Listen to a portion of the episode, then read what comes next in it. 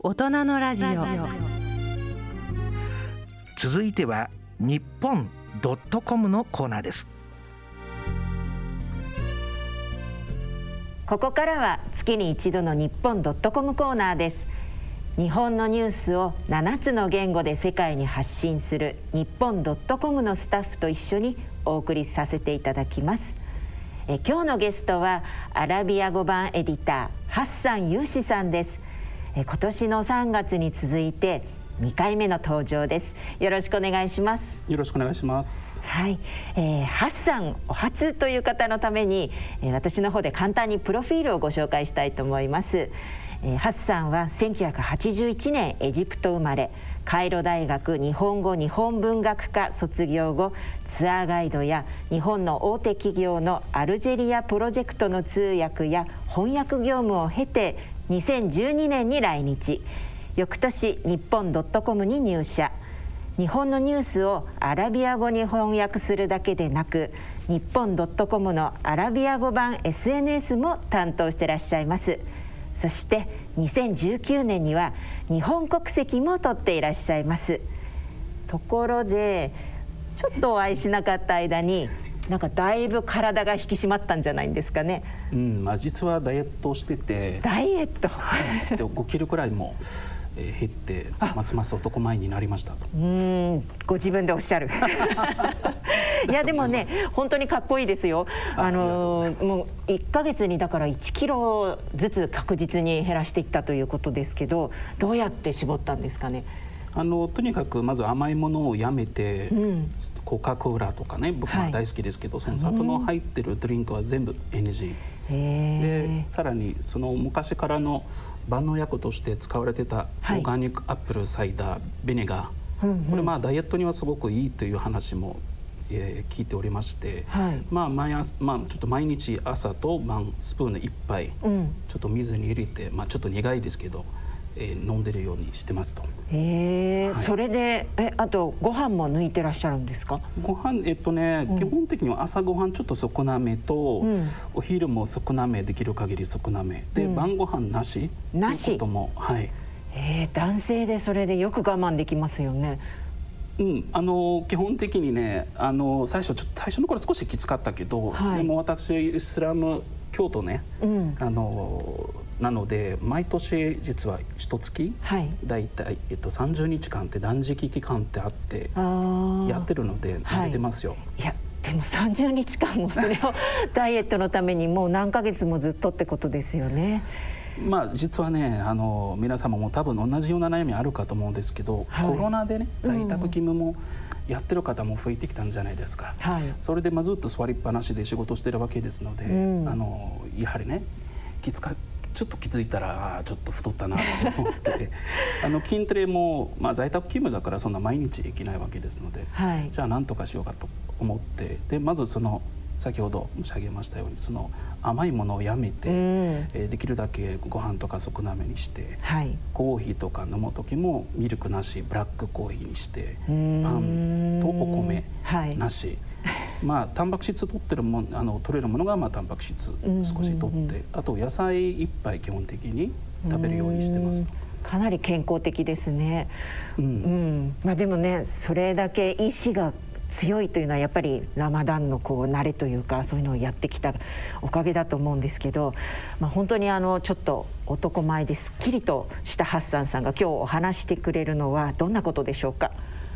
あの前回と同じく日本と、まあ、日本の素晴らしさをもっとアピールして、という話をしたいと思います。えー、まあねハッサンさんといえば日本本当に愛していらっしゃるんですけれどもでもその愛しすぎるあまりについつい日本にね厳しくなってしまう男ハッサンだと思うんですけどえ今日も厳しくお願いしたいと思います。はい、はい、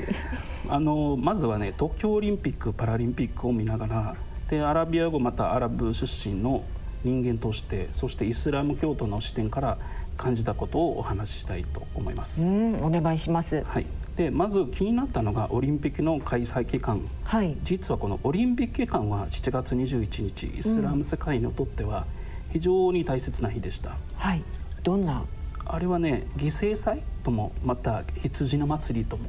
呼ばれてる時期で、まあ、アラビア語ですと、はい、イード・アラ・アダハっていうメッカ巡礼期間ですよ。うん。え具体的にはどんな行事なんですか？あのねこちらのその犠牲祭とかまた巡礼というのは、はい、えっ、ー、と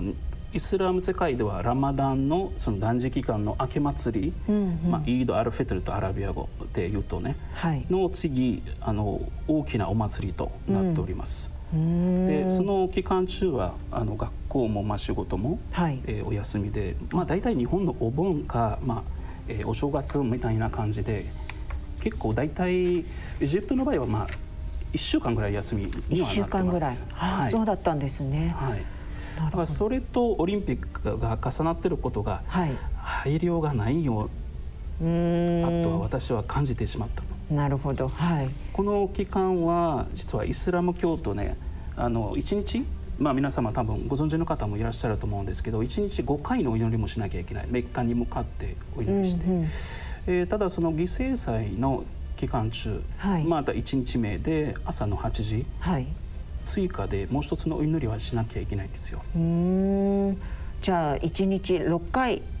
お祈りをしなければいけない、まあ、その日だけですね。へでもあの私その選手村にはなんかトラックを改造したこう移動式のモスクが用意されていたっていうのを聞いたんですけれども、はい、はい、確かにあのお祈りできる場所がまあ設置されているというのも確実ですが、うんはい、でも実は犠牲祭のお祈りまた先ほど申し上げましたあのラマダンラマダンの明け祭りのお祈りも、は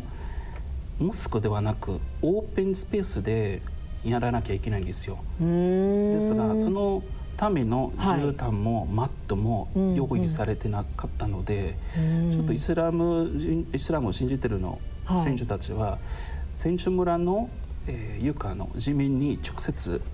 あの頭をつけてお祈りすることが、えー、ちょっと私が見て残念だなと思ってました。ね、まあそれはね大変な違いになってしまいますし、やっぱりコロナの感染防止の面から見てもちょっと問題があると思いますけれども、そうなんですね。まあそういうのを見てハッサンさんはどう思われましたか？まあ実はね、オリンピックその、誘致の時に日本のおもてなしはいはい、をまあ協力協力にはアピールしてましたが、うん、それを見て正直あのちょっとがっかりしたと。あの時には、ね、あのイスラムとかまた世界の人々がみんな東京オリンピックを楽しみにね、はい、えー、待ってましたがそれはちょっと、うん、見ててああんまり良くないなとか、まあ、残念だなとは私の中で思ってましたと。でさらにこの様子はあの SNS で、はい、アラブスカイではまたイスラムスカイではかなり炎上してましたと。で実はねあのイスラムというとよくね日本の方々があのアラブ、まあ、中東というイメージが強いと思うんですけど、うん、でもねイスラムというのは、まああのまあ、もちろんそのアラブアラビア半島で誕生した宗教ですけど、まあ、世界的な宗教ですのでい。ろんな国にありますよ。はいうん特にアジアでいうと日本の一番、まあ、日本の近くにあるインドネシア人口でいうと、世界一のイスラム教徒を抱える国にはなってます。うん、で人口の2億5千万人のうち大体9割がイスラム教徒になってます。そうなんですね。はい。はい。なんか世界にはおよそ18億人のイスラム教徒がいるんですけど、うん、そのうちはおよそ10億人もアジアにいますよ。うんすごい数ですね、はい、そう考えると。でさらに日本のねアジアと。うん、でその、インドネシアの次に第2にはもうパキスタン、インドベングラディッシュ続いてようやく中東の、まあ、エジプトとかトルコとか来るわけですよ。要するにあの全部アラブじゃないんですよ。あのアラブのイメージが強いと思うんですけど、正直な話あんまりね今更アラブの宗教とは言えないんじゃないかなと私が思ってます。うん、そういったね宗教をそういったねあの、アジアにもいろんなイスラム教徒いる中で日本の、はいまあ、オリンピックやってる中で少しね、あの理解というかね勉強とかしてもらえばよかったなって私が思ってたので,、でその様子をちょっと見た時にやっぱり残念だと思ってました。確かにね、はい、今ハッサンさんのお話聞くと準備期間も十分あったと思いますし、まあ、多様性を歌ってたオリンピックというからにはそういうところもねもっとしっかりとしてほしかったなというふうに私も思います。まあ、他にもなんかちょっといろいろと気になることがあるそうですけどどんなことですか？まあ、実はね、うん、あのよくねホストタウンとかで「日本へようこそ」っていうアラビア語でとかでも書かれてたんですが、はいたまにはちょっと不自然なアラビア語というかあそうなんですか、まあ、はい、間違いとか少し入ったり、うん、えというのもよくあったので、はい、あのそれはちょっと見た時もうんって思ってましたと。えー、はい、例えばどんなところで見かけましたか？あ日本のね、うん、あのオリンピックとはちょっと関係ないかもしれないけどその日本の、はい有名な観光地サイトの驚くような間違いが結構ありますし、はいうん、で街の中の表示も間違いだらけで結構なんかそういうのねあの見るとやっぱり丁寧にねしてもらってないなっていうイメージが残ってしまいますと。で私実は23年ほど、えーまあ、東京近くにあるその、えー、キャプテン翼の四つ木駅ね、四つ木駅、はい、京成電あの電鉄の四つ木駅には、まあ、キャプテン翼のテーマになってて、はい、そこにも多言語で四つ木駅にはようこそって書かれてたんですけど、はい、そこのアラビア語もちょっと見てびっくりしたのは、はい、まず逆アラビア語右から書くんですけど、左からなってました。そうだったんですね。順番としては。うんうん、でさらにえー、バラバラで書かれてたわけで、はい、実はアラビア語英語と違って、うん、あの例えば英語は大文字で書くときには、まあ大文字だけではないんですけどその大きく書きたい時とか相手にメッセージを見せたい時にはやっぱり大文字ってさらにバラバラで書くケースも多いんですけど、アラビア語はバラバラで書く言語ではないです。つなげて書かないと言葉にはならない。そうなんですね。はい。そこもちょっとねじゃうんって思ってました。逆からに加えてバラバラになっちゃってたっていうと、はい、やっぱりね私とかはもうまるっきりある語がわからないから多分あなんとなくそうなんだなって思っちゃいますけど、やっぱりネイティブの方から見るととんでもない間違いっていうふうに映ってしまうんですよね。そうか。私もでもね実はあの中国語表記結構反対字とか簡体字でありますけど、まあ、それがもうミックスになってしまってたりとか、あとはやっぱりあの表記が全く意味としてなってってないっていうのも時々見かけるから、はい、多分やっぱりそういう意味では日本はねまだまだあのもうちょっとせっかくねしっかりした国民性なのにそこの詰めがちょっと甘いのかなっていう感じもしないでもないですよね。えー、だからねその時なんか思ってるのはどうしてネイティブ日本にはネイティブが結構、あのいらっしゃるのでネイティブには確認しないのって思うんですけど。たくさんいるのに本当に、えそこだけやあの無視っていうかねやらないのがしっかりやらないのがあんまり良くないなと。そうですよね、うん、でアラビア語ならってこちらのサイトではハスタシいつでも、うん、あの聞いてくれれば、ね、お答えしますかそうですよね。ハッサンさん24時間対応してくださるということなので、ね、はい、そうか。あとはなんかこのオリンピック通してどんなことが気になりましたか？あとですね私、うん、日本ドットコムで SNS 担当してるものとしてはやっぱりそのオリンピックの時にはその発信力の弱さも、うん、すごい気になりました。うん。発信力の弱さ、はい、はい、でオリンピックの公式の SNS がまず英語と日本語しかやってないんですよ。ああそうなんですね。はい、あのまあ世界をねどこ行っても英語はできるだろうという,、おそらくそういう考え方は日本にはあるかもしれないんですけど、はい、いや英語できない人もまあ、そうですよね。もちろん。はい、はい、でさらにその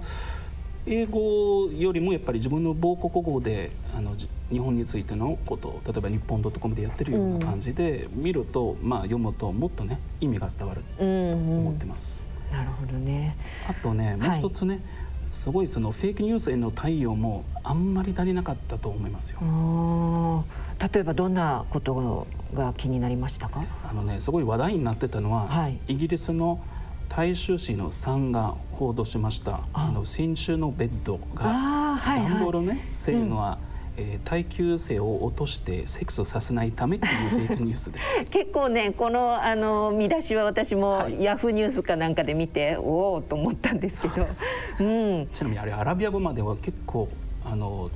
すごい流行ってましてす、ね,、ごい日本ドットコムには問い合わせが来てました。結構忙しかった、はい、なるほど、うん、で本当はねそのベッドは実際にこの段ボールのベッドは、まあ、200キロの荷重に耐えうん、えー、青年男子の3人が一度に乗って、うん、えー、飛び跳ねても大丈夫なほど、うん、しかもマットレスエアウェブ社のもので、うん、選手の体型によってカスタマイズできる素晴らしいものですよ、うんうん、なのに日本側は何の公式コメントも出さない。代わりにそれはフェイクニュースですよと伝えてくれたのがあのアイルランドの体操選手のリース・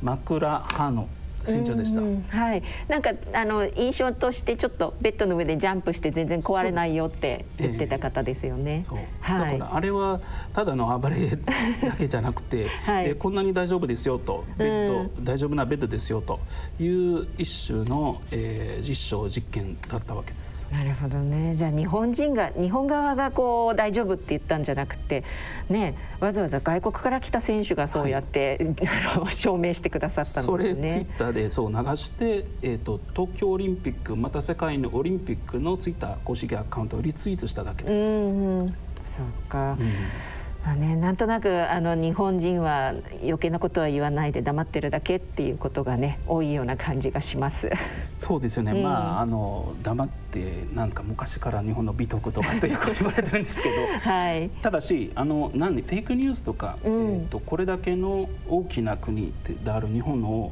反応しないのがあんまり良くないと私がいつも思ってるんですよ。反応すべきです。はい。なるほどね。そうか。なんかちゃんとね、こう違うんだぞとかこうしてますっていうことを言わなきゃいけないということですよね。よはい。そうか。エジプトのことわざでなんかあるみたいですけど。そうですよね。うん、あの日本ねそういうなこといつも見ると、はい、エジプトのことわざを思い出してくるんですよ。うん、どういう意味かというどういうことかというと。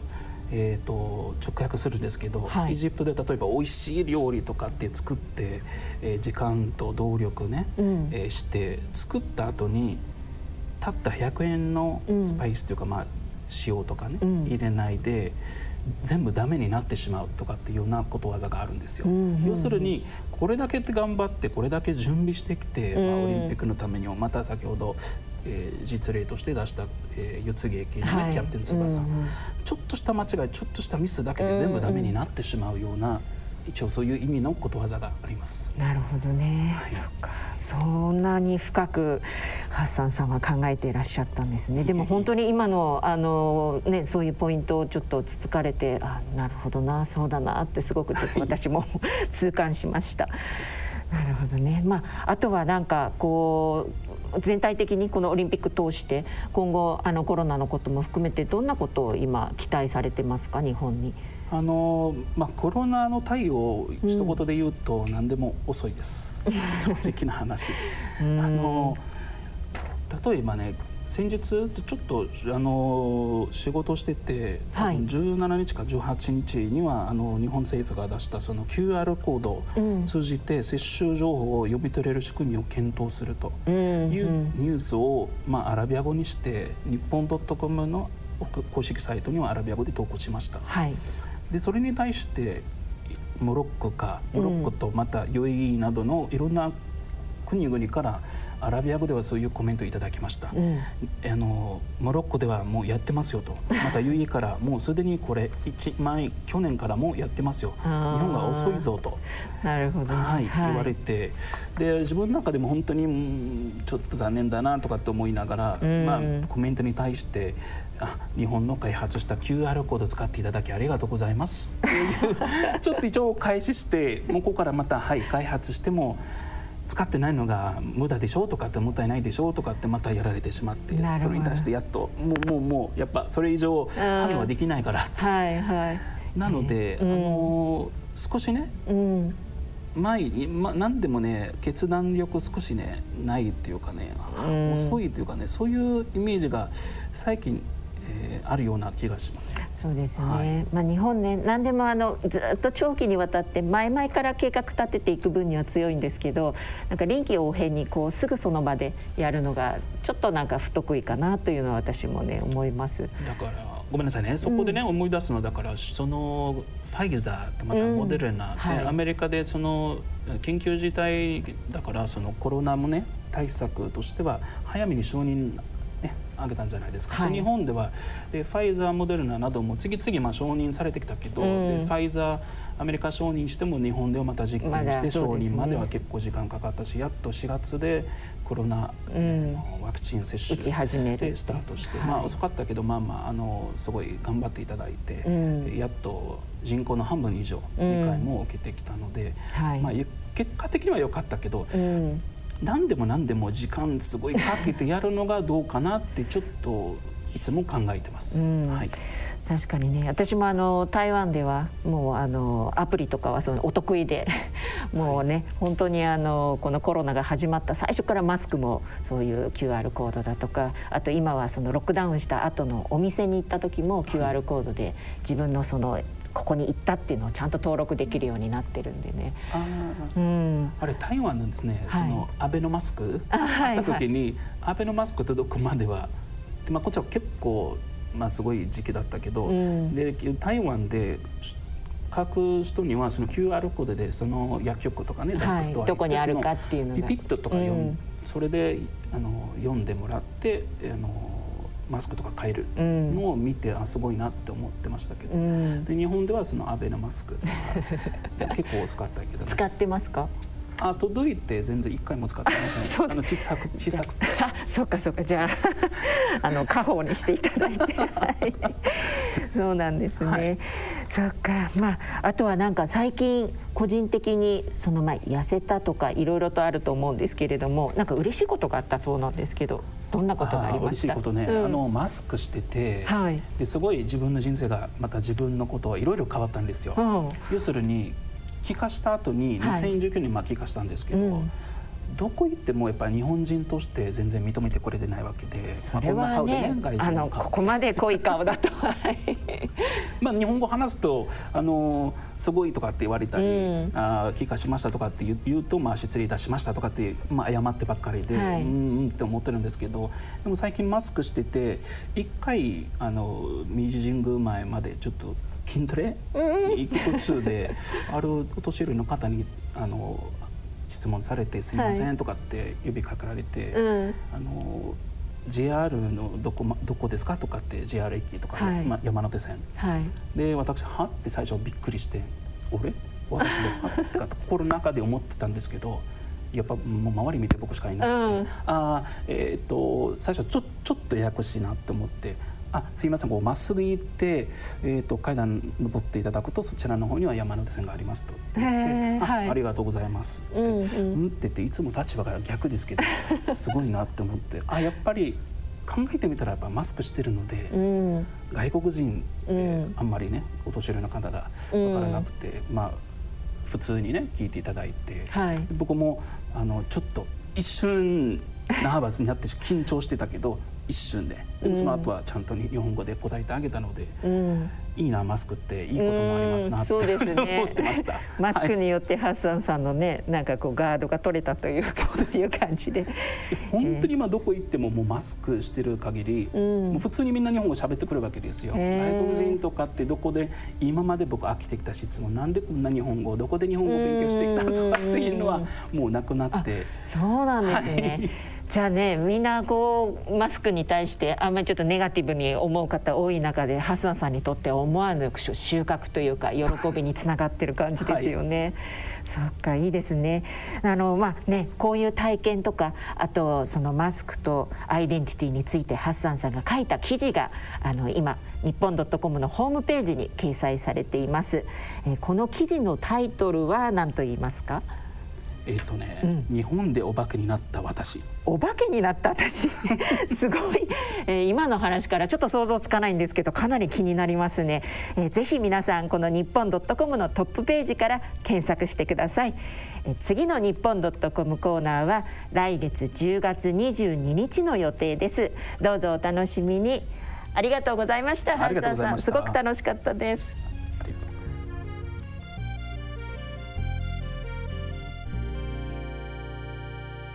大人のラジオ。